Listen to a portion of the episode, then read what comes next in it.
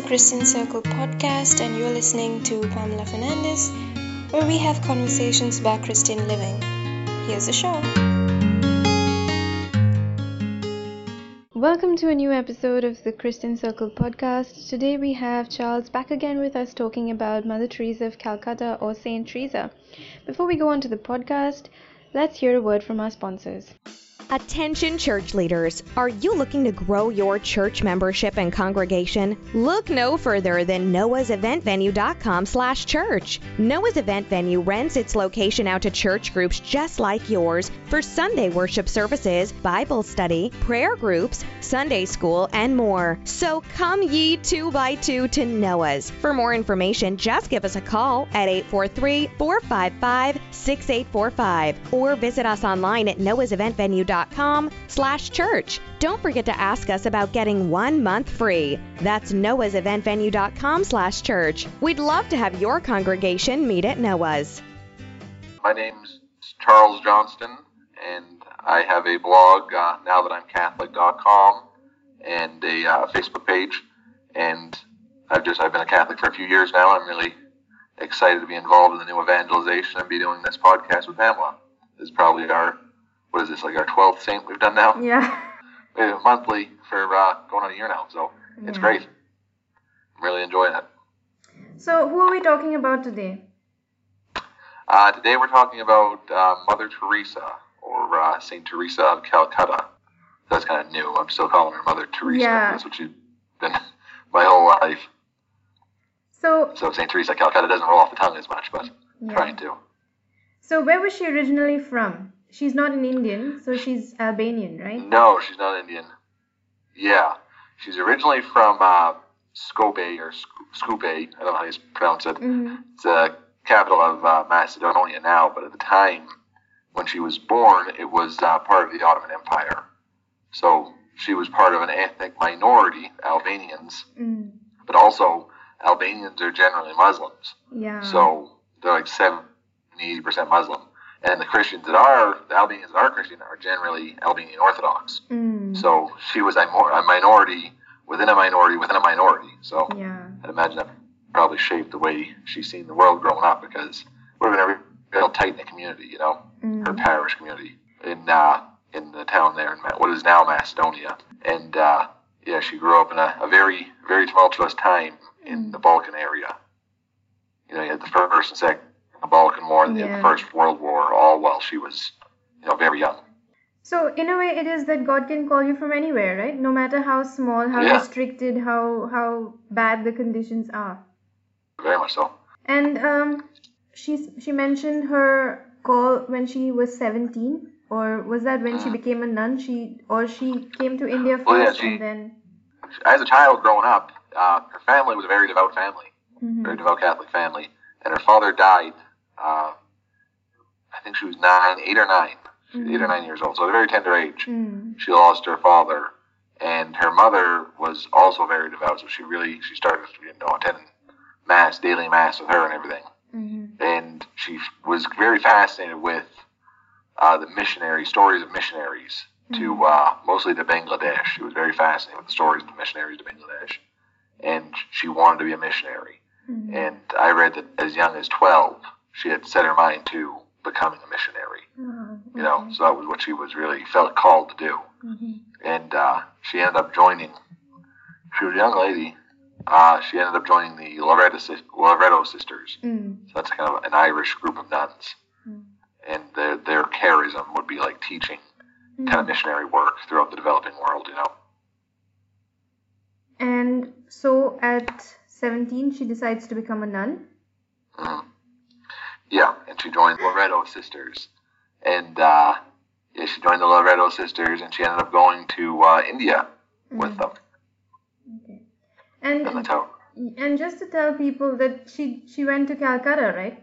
Calcutta is Yeah. one of the worst cities, uh, probably in India, the most crowded, one of the most, uh, I think, the poorest, I think, of all the metropolitan cities in India. Right. I mean, yes, yeah, uh, Calcutta's on the east side of India, right? Yeah, yeah. Yeah, yeah, that's where she ended up, and uh, she taught there for a while too. She was a uh, teacher.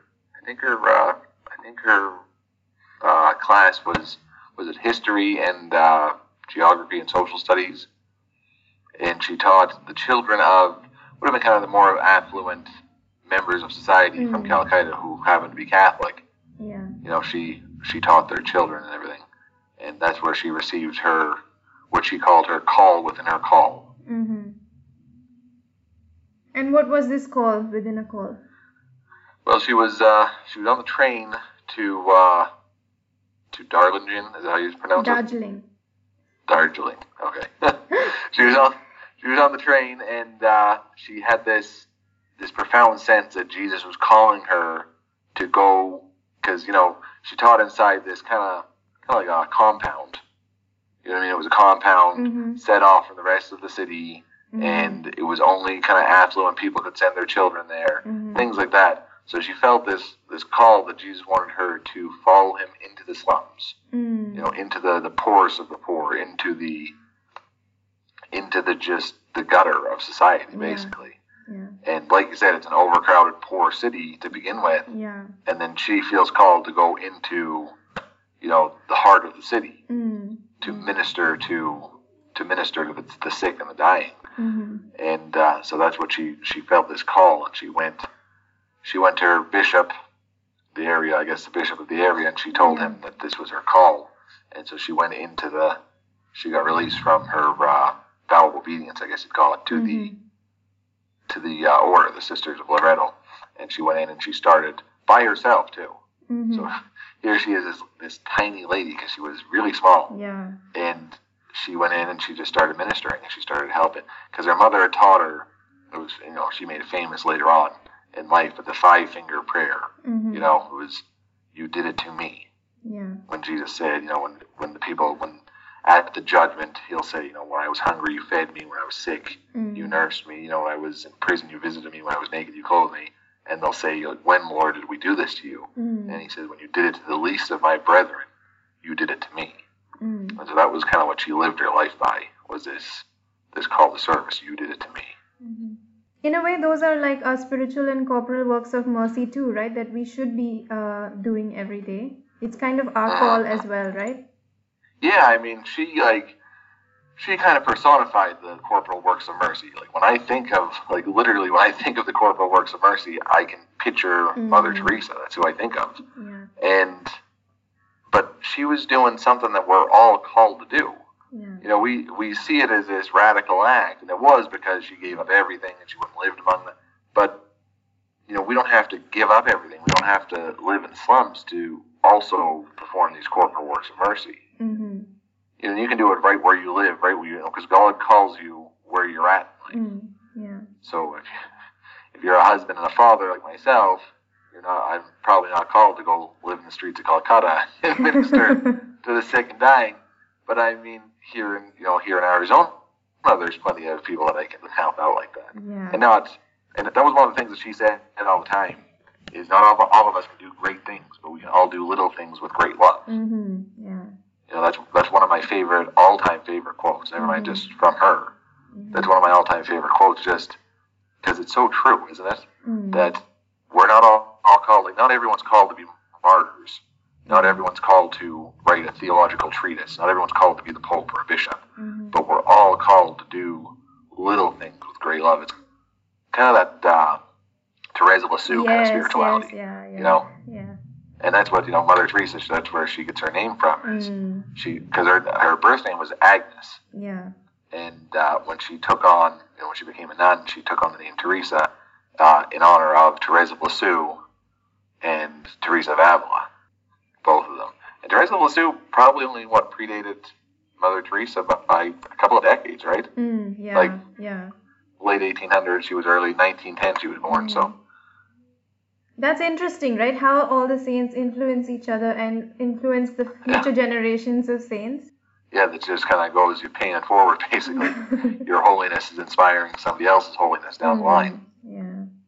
It is. It's pretty inspiring when you think about it. Since this month we're talking about building uh, vibrant parishes, um, why is it so important that Mother Teresa spends so much time on community building? Like she works, and now the group that she's actually working is not just poor, but they are untouchables in India. So in India, we still have this concept of untouchables and Right. Dalits. So why is it that Right, she caste has- system. Yeah, we still have that system. I mean, it still exists. Uh, Right. so why is it that she spends so much time on this community building? Today, the missionaries of charity are in all countries throughout the world doing this community building. So why is this horizontal aspect of the cross so important?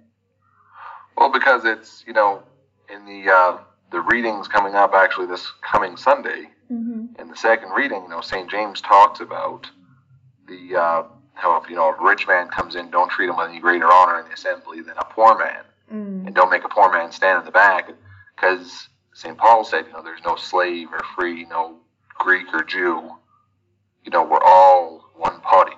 So the caste system in India might exist in a civil way, you know, like civil society, Mm. but in the church it doesn't exist at all. Yeah.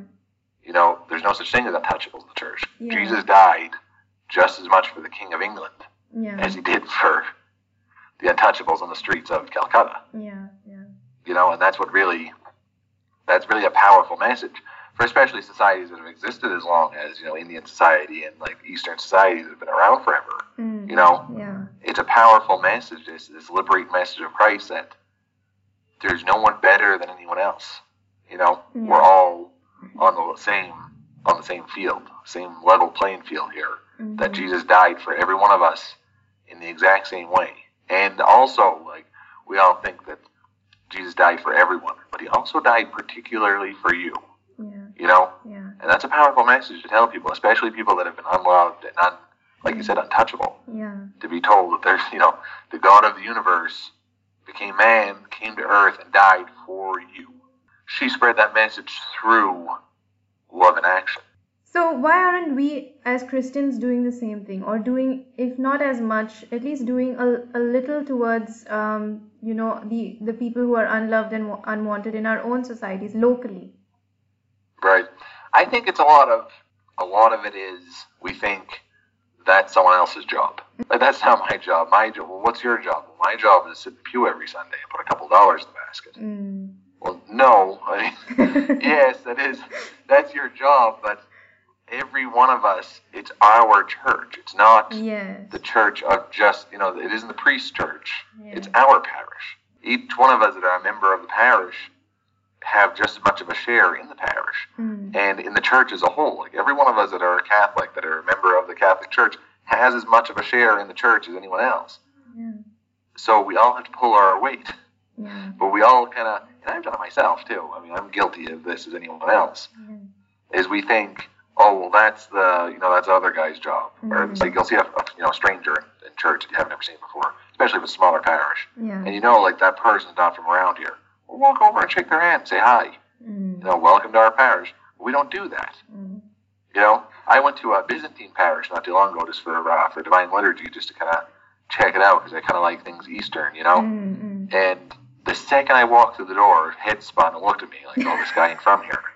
And one of the people walked up that wasn't even an usher, walked up, shook my hand, said, "Welcome to our parish. Here's the priest. You want to talk to the priest?" I was like, "Okay." you know, you're like, I got introduced to everyone. in the like, "Hi, how you doing? I'm Charlie." Okay, hi.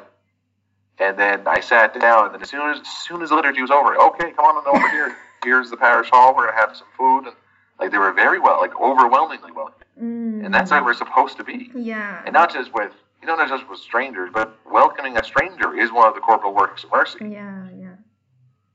yeah. But also, you know, like you see someone that's comes in like in my parish, Phoenix, Mm. uh, it's not too far off the freeway. So every so often, like you know, homeless people or like panhandlers will come in Mm. and say like you know, and you can see people kind of turtle eyeing them, you know, kind of looking them out of the corner of the eye, and Yeah. and like, well, yeah, someone's gonna help them, but go over and talk to that guy, or you go. But nobody wants to be the guy that says, "Yeah, here, let me get my car. Let's go to McDonald's, like get a sandwich, or Mm. let's." You know, no one wants to be that guy. Everyone wants it to be somebody else. It's passing the buck all down the down the way, Mm. and I think we just think that you know our parishes are so built up, and our uh, organizations, especially in the Catholic Church, and we have these all these different organizations and all these Mm. different charities that somebody will take care of the problem. Yeah. But that somebody's you. You know, That- who was it? Was it Teresa of Avila that said, you know, Christ has no hands on earth Yeah. except yours and no feet on earth? Yeah, that's very true. And then when you, when I stop, I try to remind myself of that when I see a need, because I passed the buck forever. I was just a, a pew warmer, you know. Mm, I would go on Sunday, I'd sit in my pew, I'd get up, I'd walk out, I wouldn't say hi to anybody, mm, I wouldn't do anything. I was just there for mass, and that was it. mm, And now I try to remind myself, like when I see a need, mm, I am just as much the hands and feet of Christ as anyone else. mhm, And so, how am I to pass the buck? I have to deal with this. right. You know, if it's something too big that you can't deal with, then yeah, take it. You know, bring it to somebody in the parish. Say, here's a problem that I can't deal with. But if it's the person that needs a ride, or someone needs help with their car, or you need to, you know, a homeless person's asking for a sandwich, don't say like someone else is going to take care of it. Mm, You know, don't pass the buck. That's what Mother Teresa never did pass the buck. She mhm. she was there, and if there was a need, she handled it personally. Is it that we are afraid? Is it because of fear? Yeah, it might be. You know, kind of fear of rejection, fear of kind of overstepping your bounds. Mm, mm, You know, maybe kind of putting yourself out there, being vulnerable Yeah. by offering help. And sometimes help will get rejected. yeah, I, I know I've actually a few times, you know, seen a homeless person, you know, on the corner asking for money. Hey, pal, you want a sandwich? Can I buy you, you know, a burger? No. no, I'm not hungry. I want a few dollars. And, you know, you know they want money. Yeah. Okay. But they reject your offer of food. Or, like, you'll pull over, and I, a couple times, I'm a big guy, though. Mhm. So I pulled over one time, and there was an old old man and an old woman trying to change their tire and having a hard time with it. Mhm. And I, I said, like, okay, I actually passed them on the freeway, and then I heard my mother's voice in my head saying, like, why didn't you stop and help them? So I turned around, went all the way around, made a big loop, and come back, and I pulled up, and I got out of my truck, and I said, hey, do you need some help? And the old guy stood up with the tire iron and said, you get out of here. Oh. I guess, guess he thought I was going to rob him or something. But yeah, you put yourself out there, and sometimes you get rejected Mm, you know. So I think that might be. I think you know a lot of it is just passing the buck though, okay. whether it's out of just you know laziness or fear of rejection. hmm What about those people who would say that they're doing way too much and nobody else is helping them? Like there are certain people who are always helping, who are always part of the uh, initiative. So what would you say to those people who are kind of fed up that other people, other Christians are not stepping up to the plate? Well, uh, I guess I'd say you know if you quit, it isn't going to inspire anyone to start helping even more. You know, so that's definitely not the solution. Yeah, it's it's. Uh, I heard a statistic one time that said like in the Catholic Church, uh, for every hundred people sitting in the pew, there's one person helping. yeah, correct. you yeah. know, like volunteering in the parish. And Yeah. that really has to change, yeah. you know. And there's so many different programs that, that can be helped. And even if it's just being an usher and just greeting people at the door, or, uh, you know, a lot of parishes need help with the, the Eucharistic ministers, Yeah. extraordinary ministers of Holy Communion.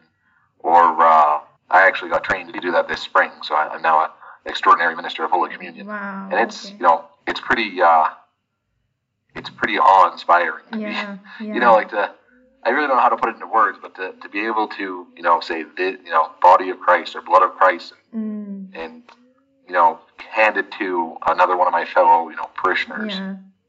It, it, it's hard to put in words, but it, it's a great, I love it. And, uh, I've only been doing it for a few months, but there's, because uh, my church has a, uh, you know, like a, a, how do you say, a scheduling program, you know, Mm, and there's always, they need more help Yeah. at all times. yeah. Like then there's people like it'll be full of schedule, but then there'll be three or four people that are requesting subs because they can't make it to that particular time. And there's some people that serve two and three different masses, Yeah. you know. And the way one of the the people at uh, one of the uh, the volunteers that run the RCIA program told Mhm. us all when we were going through it is you're going to be in mass anyway. You might as well work while you're there. Yeah. you know. So I mean, if you go to the 11 a.m. mass, volunteer to be an usher at the, at the yeah. 11 a.m. mass, or be a lector. Yeah. They're always in need of lectors. Or the, uh, it doesn't even have to be a liturgical ministry, just your parish. I guarantee anyone listening to this right now can go to their parish and find a need where they Mhm. need volunteers. Mhm. 100%. Yeah. Guarantee there's not, every position isn't filled. They're happy to have the help. And you don't have to be an expert. Like, you don't have to have a degree in theology to help out at RCIA. Okay. You know, like, I'm completely unqualified, and I volunteer every chance I get just because I love. Once you do it, Hmm. once you volunteer, once you step out, you volunteer. You say, okay, I'll do it. Mm. You, it really get a kind of a, it's like getting a bug, Yeah. you know, Yeah. and then you want to just keep doing it and keep doing it. but yeah, the, the people that are doing stuff right now, and they feel like they're not getting any assistance, they're not getting help. Imagine how Jesus felt Yeah. on the cross. You know, he had 12 hand-picked guys. One of them betrayed him, one of them denied him, and only one was at the foot of the cross. He was doing pretty bad in the uh, you know batting average percentage there. So how do you think Jesus felt being abandoned by everyone? So if you feel like you're working in your parish and you're doing this and doing that, and nobody else is helping, then just keep at it. Don't don't give up because that's definitely not going to inspire more volunteers. Mm. But just you know pray pray for more volunteers, pray for more help Mm. because it's it's in giving that we receive. You know, Saint Mhm. Francis of Assisi said that. Yeah. It's in giving that we receive, and it's in dying that we're born to eternal life. That doesn't just mean death Mm. at the end of your life, but dying to self. Mm. You know, it's in giving back. You get so much. I was just talking to my cousin the other day about this too. You get so much from your parish. Mm.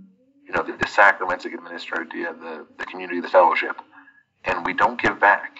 We could never give back as much as we get because we receive Jesus every time we go to mass. Mm. But we are really kind of indebted, and we do have to give something back. You yourself learn so much, right? Haven't you felt that by serving in all these ministries that you have grown as a Christian yourself? Im- immeasurably. You know, that's what uh, I make weekly videos too for uh, you know like reflections on the scripture readings I post on Facebook Mm-hmm. for the you know for the weekly mass. Yeah. And really, it started from uh, when I was in RCIA. We would discuss the week that we'd get the piece of paper that was next week's readings at that session.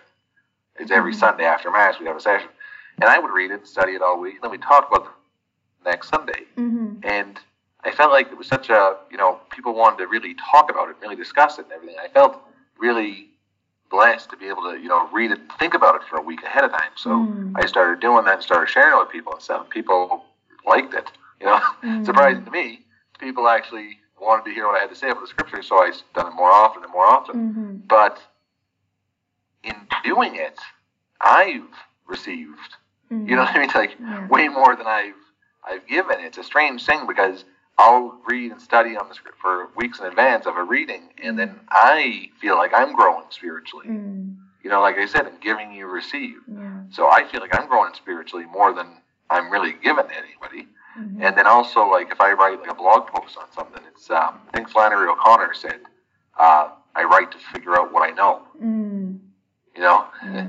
I do that too. Like I'll discover things like, hold on, I don't know too much about this subject, so then I'll go and study it. Mm. You know, Yeah. and that's so I have grown in you know just my understanding of the teachings of the church and the history of the church, just from trying to help explain things to other people. I've grown even more myself. Mm. You know, and then in my prayer life too, just being part of these different ministries. You know, you pray each one of the ministries. They all gather before mass or before a, you know session Mm. and have a prayer and stuff. And it, it really does. It it helps you in your own spiritual growth Mm. because going from being just a casual Catholic Mm. every Sunday to being an involved Catholic, Yeah. it really is a big difference. You know, in I don't know, I don't know how to explain it, but it does. It yes, it leads to Im- immense spiritual growth to be able to help serve and give back. Mhm. And speaking of spiritual growth, uh, Mother Teresa had uh, a very uh, intense spirituality because her ministry was so difficult. So that was every day in the morning mass, one hour Oh, yeah. before the Blessed Sacrament. So, what can you explain about her spirituality, which strengthened her ministry in a way? Right. Well, the uh, the interesting thing about their uh, if you've ever seen a, uh, a chapel for a minister uh, missionaries of charity, Mother Teresa's uh, group, Mm-hmm. if you ever see their chapel, there's no pews or kneelers or anything. It's just a big open floor, Mm. you know, and they all kneeled on the hardwood floor Yeah. through the whole mass.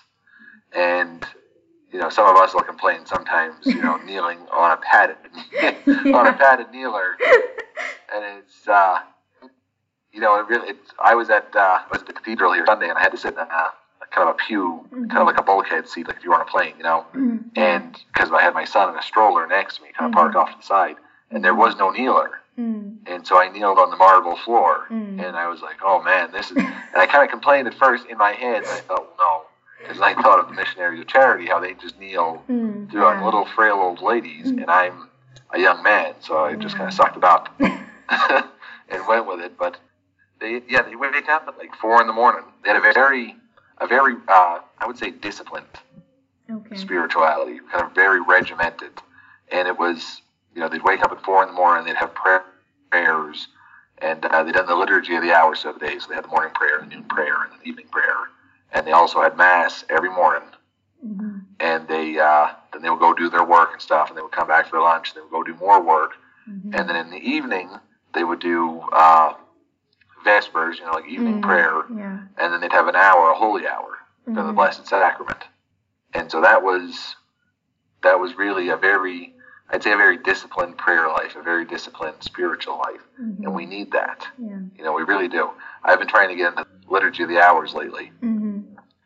and uh, I don't know if I'm even doing it right, to tell you the truth, because it is very it's very involved. mm. But uh, I've been trying to do just the morning and the evening prayer. Mm. I don't know who, except for a monk, would have time for all five hours. yeah. Yeah. but it would be it would be very difficult because each one takes you know 15 or 20 minutes. But Mm. it's really good to have that kind of structured Yeah. every morning, every evening, Mm. have that structured prayer. Mm. And like in some places, you know, real Catholic countries, you'll hear the Angelus bells go off at 12, and everyone prays the yeah. Angelus at 12. Yeah. And uh, I mean, as far as being a Christian country, America is kind of going the way of secularization, so you don't hear church bells much anymore. Yeah. But uh, that's a, also a regimented, you know, disciplined thing, Mm. being the 12 o'clock noon prayer, just putting time aside to pray at certain times. And the Eucharistic adoration, that was really where she drew Mm. all of her strength from. You know, because physically she wasn't a strong person, but Yeah. spiritually she was immensely strong. And just she had a very, I'd say she had a very Christ-centered, you know, Christocentric spirituality, Mm. and uh, you know, she was very, very much into the the Eucharistic adoration. She would do that a holy hour every day, no matter what. Like, you know, the world could be ending, and that was Mm. that was on the menu, you know. And so that's it's something that we could all really take a cue from Mm. To have that kind of disciplined prayer and also to set time aside for Jesus. Yeah. And, and you know, not all of us have time to do a holy hour every day, Yeah. but you know, there's an hour in the week that you could find to do it, and the daily mass too. That would be a real Yeah. boost to your spiritual life. Mm. Doing daily mass. And this is a woman who suffered from tuberculosis, and uh, she.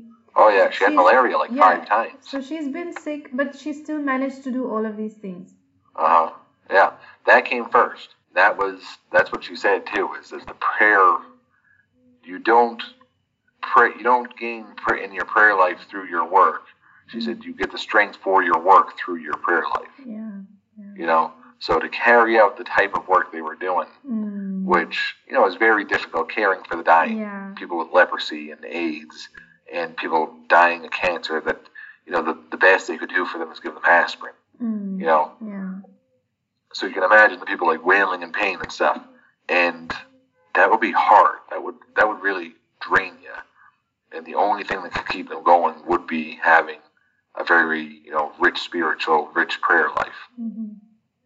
Which is funny too because Mother Teresa suffered from a you know a spiritual dryness, Mm, yeah. you know, like a dark night of the soul kind of for Yeah. I think forty or fifty years. Mm. It was a long time. What do you think that is? I don't know. It's uh, it's kind of a phenomenon that a lot of saints go through. Mm-hmm. You know, that they they have this. It's kind of an invitation. I I feel that it's kind of an invitation from God to really get closer to Him Mm. You know? Okay. and to really persist, even though even if you aren't feeling it, Mm. even if you aren't feeling like it, even if you're feeling far from Him, He's never far from you. And so it's an invitation just to grow deeper in your prayer life. Mhm. That's what I feel like it is. But she probably didn't feel like that. Yeah. but she persisted though. That's the thing you got to, you know, that's a long spiritual dryness to go through. And she persisted and she never she never wavered, she never doubted God. She just she kept going, even though she just felt distant from him, felt far from him. She knew that, you know, through the promises of God and Christ that he's never far from you. And this is important, I think, currently because of all the uh, accusations within the church right now. That uh, no matter what period we are going through, we still remain. We need to be faithful to to Him through prayer, right? And the best thing that you can probably do for the church right now is pray for your priests and pray for the church and whatever it's going Definitely. Yeah. Yeah, because I mean, all these things that are going on are horrible, Yeah. you know. But from a theological perspective, Mm. it's it's nothing new. Yeah. You know, there's nothing new under the sun. I mean, Solomon said that four thousand years ago, or whatever it was, three thousand years ago. yeah. There's nothing new under the sun. This is, you know, if you think about it, I was talking to a friend about this the other day that every you know generation has to fight a certain heresy. Yeah. You know, Yeah. There was the Gnostics and the Arians and the Nestorians and the Pelagians. There's been heresies and fights for the truth Yeah. and for you know fidelity to the truth, Mm-hmm. all the way back to the first century. Yeah. You know, in the very first century, there was the Judaizers that were saying, you know, you have to be circumcised, you have to keep all the Mosaic law, Mm. and that was dealt with in Acts 15. Mm. So I mean, before we even get out of the New Testament period, while they're still writing the New Testament, there was controversy. And it really, you know, like Bishop Barron said that it all comes down to infidelity. Yeah. And, you know, they're not being faithful because infidelity means unfaithfulness Mm. to the teachings of the church. And you, you don't judge a philosophical, you know, system or a religious system or even, Mm. you know, a civil government system through people who don't practice it or practice it terribly. You know, Yeah. you don't you don't judge something by that. So you can't judge the church by that either. But you know, even through this period we're going through, you have to remember that it's not new. Nothing's Mm. new. I mean, if you if you live back during the Borgias popes Mm. or the Avignon papacy, you know, Yeah. you'd have seen all kinds of you'd have seen some degeneracy and all kinds of things. But you got to know that Christ established His church, and He promised that the gates of hell wouldn't prevail against it. So scandals come and go. The people who cause scandal come and go. Yeah. Crimes committed against people happen. As horrible as that sounds, I mean, it happened. It's being dealt with. Hopefully, Yeah. you know, we gotta trust and hope that it's being dealt with. But a lot of the things that have come to light too have happened way far in the past. Yeah. Yeah. It's just now true. coming to light. Yeah. You know, so all the in America we have a thing called the Dallas Protocols. It's not perfect and it definitely needs to be strengthened. Mm-hmm. But I know that like when I volunteered at my parish, I had to go through a background check, Okay. And then I had to go to a four-hour-long class about how to, uh, you know, like what's appropriate behavior with children and stuff. And I mean, I'm I'm standing up with a chalice in front of the entire parish. Like, I, what am I? You know, why do I need to go through this class? Yeah. And they said, well, every single person that volunteers at the parish Needs in the, our diocese has to go through this Yeah. and then you have to renew it every year. So there's all these, and then if there's any kind of an incident, you have to report it to the authorities first, and then you report it to the bishop's office. Mm-hmm. So I mean, there's all kinds of these standards that have been put in place that since they've been put in place, there hasn't really been, Yeah. you know, much, much abuse. Mm. I mean, there'll always be abuse because it's a sin problem when it comes down to it. Yeah. You know, ever since Adam and Eve ate the fruit Yeah. in the garden, this is what we have to deal with now. Yeah. So yeah, even even when the, the, the seas get rocky, you just have to remember that we're on this ship that is the church, and it's sailing towards you know like the the vision that Saint John Bosco had of the you know the ship that is continuing on with the Pope at the helm. You know, Yeah. so you have to remember that the ship is continuing on. The seas might get rough, but the ship's not going to go down. Mm. So don't abandon the ship. That's what I I've been trying to because I've been talking to a lot of people lately with all this because in the U.S. especially it's really yeah. And it's know, weird that they all think that they should leave really the going- church because of this. right. And I you know I like to tell them at the very end of John six, after the bread of life discourse, Jesus looks and says that you know I picked didn't I pick the twelve of you and Yeah. one of you is a devil. You know Mm. he's talking about Judas, Mm. and so if one out of twelve is is what is that like uh six percent or seven percent? Mm. You know. Yeah. If seven percent of the original apostles, of the original priests, because they were the first priests, Mm. could betray the Son of God and hand him over to be executed, then one or two percent of current priests Mm. is actually an improvement. Yeah.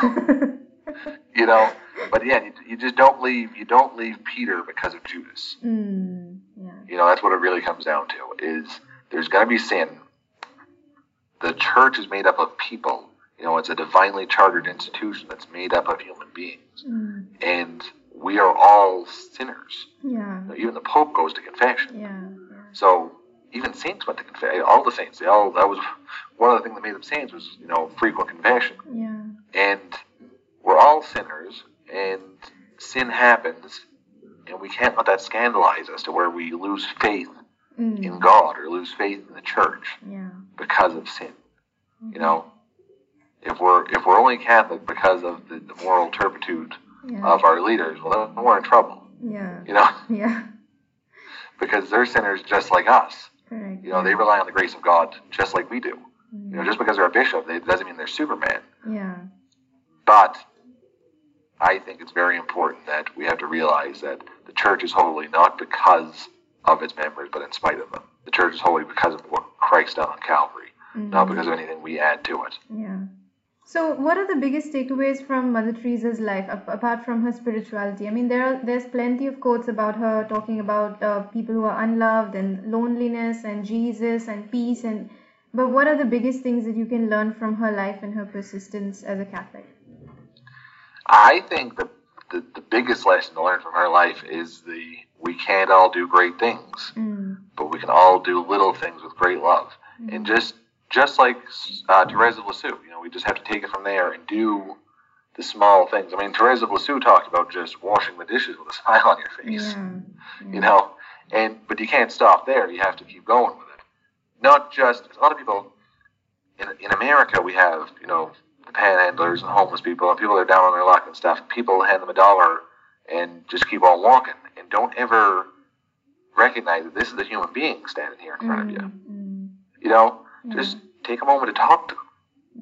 Or if you're at like a soup kitchen if you're volunteering in a soup kitchen smile you know it, it is little things like that Yeah. and people remember things like that. Yeah. People say like, you know, that time when you, you know, when I was in the soup kitchen, you smiled at me. It was the first time someone smiled at me in six months. Mm. You know, Yeah. and it's sad too Yeah. that there is people who become invisible to society, and I think really that's you know to reach out to the margins, to the edges of society, Mm. And to really you know bring them in because like like I said in the second chapter of the letter of St James, that we can't have partiality Mm.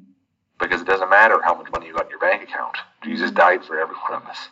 So I think that's a big lesson to learn from her life is start small. Mhm. And who knows? I mean, I don't know if she knew when she went into the streets of Calcutta that she was going to form this, you know, great missionary organization that was going to go out and feed the homeless and, uh, you know, care for the dying in 30 or 40 countries around the world. Mhm. You know, Yeah. she just thought she was going down to be in the streets with the people and with Jesus. Mm. And you know that five finger gospel, like she said, you did it to me. Yeah. She just thought that's what she was doing, but it ended up growing. So who knows? You know, if you start in your parish, if you see a need in your parish, if Mm. there's a need for whatever, for like uh, single mothers ministry, a lot of parishes Yeah. have like a single mother, so people that's pregnant that don't have any kind of like a support system. Mm. They have ministries where you can donate car seats or diaper bags or things that they Mm. need Yeah. for their children. Or uh, if you see a need in your parish for, you know, like to go uh, form a ministry to go visit old people that don't have, Yeah. in, you know, in retirement homes that don't have anyone to visit them. Yeah. Because some, you know, I heard a statistic that said that some people in retirement homes will go months without having a visitor. Mm. Okay. You know, and that's really sad. Sad. Yeah. So uh, imagine what that would be like, the, loneliness that would entail. Mm. So if you see a need in your in your parish or in your community to start, if there's not a ministry already going that you can join, Mm. start one. Yeah. You know, like the St. Katharine Drexel had this. Uh, she had this desire to start a mission to the Indians in America, Mm. and so she went to the Pope in Rome. She went all the way to Rome, and she told him, "You need to appoint a person, and I'll fund it." Because she was a very wealthy woman from Philadelphia, Yeah. and you you need to appoint someone to run this thing. And she had this whole vision, and he looked at her and said, "That person is you." So sometimes if you've got an idea mm. and you're not seeing it being done, well, maybe that's God telling you to do it yourself, Yeah. to start it. You know, and like she did, she was on that train, and she had that call within her call, like she said, Mm. and look where it's went from now. Now she's a saint, and Mm. and they're uh, they're caring for the sick and dying all around the world. Mhm. Okay. So start small. Don't be afraid to start small. I think that's a big a big takeaway. I, I just want to add that um, if anybody's going to write to us about the controversies of Mother Teresa, uh, I know the, the news lately has said that um, the, the missionaries of charity were involved in, um, you know, uh, trafficking children and babies. And I just want to say that the Archdiocese of Calcutta, the Archdiocese all over India, has made a formal statement saying that um, the people implicated had nothing to do with the missionaries of charity. And uh, there was just this whole um, speculation and this uh, blame game that was in in the end, I think, put on the missionaries of charity, but they had nothing to do Right. with it. So, so Yeah, yeah, I heard about that. One one of the nuns was selling yeah, sold a baby. yeah, But I mean, that's like saying that all Americans are cannibals because Jeffrey Dahmer was a cannibal. You know, so you really you can't place the blame on a whole organization because one of its members didn't really live up to the standards of the organization. Mm, yeah. And and in the end, I think it wasn't even related to them. I mean, it, the nuns were not involved in it. So there was a formal Right. statement released on that and announced all over the country so that you know people wouldn't start lynching Christians here. Right. Yeah. See, I've I've read a lot of controversy. I didn't know Mother Teresa was a con because in America she's just she's been a saint for thirty years. yeah. You know, Yeah. like everyone considered her a saint. Just you know, back when I was a kid, I lived in New York, and uh, Mhm. they had a house in the Bronx, the Missionaries Okay. of Charity, and I remember she came to New York, and it was like people went out like lined the streets to see her, Mhm, and so she was a living saint even when she was alive. And then when I heard there was controversy about her, I kind of looked into it. This was years ago, before she became a saint, Okay. and there were some people that were saying that she didn't preach the gospel Mhm. you know, like, like Yeah. explicitly preach the gospel, and she only cared for the sick and dying. Yeah. Then there was some that was saying that she would only preach the gospel and she wouldn't. miss. So I said, if you're going to be criticized from both sides, and you're right in the middle, then you're probably doing something right.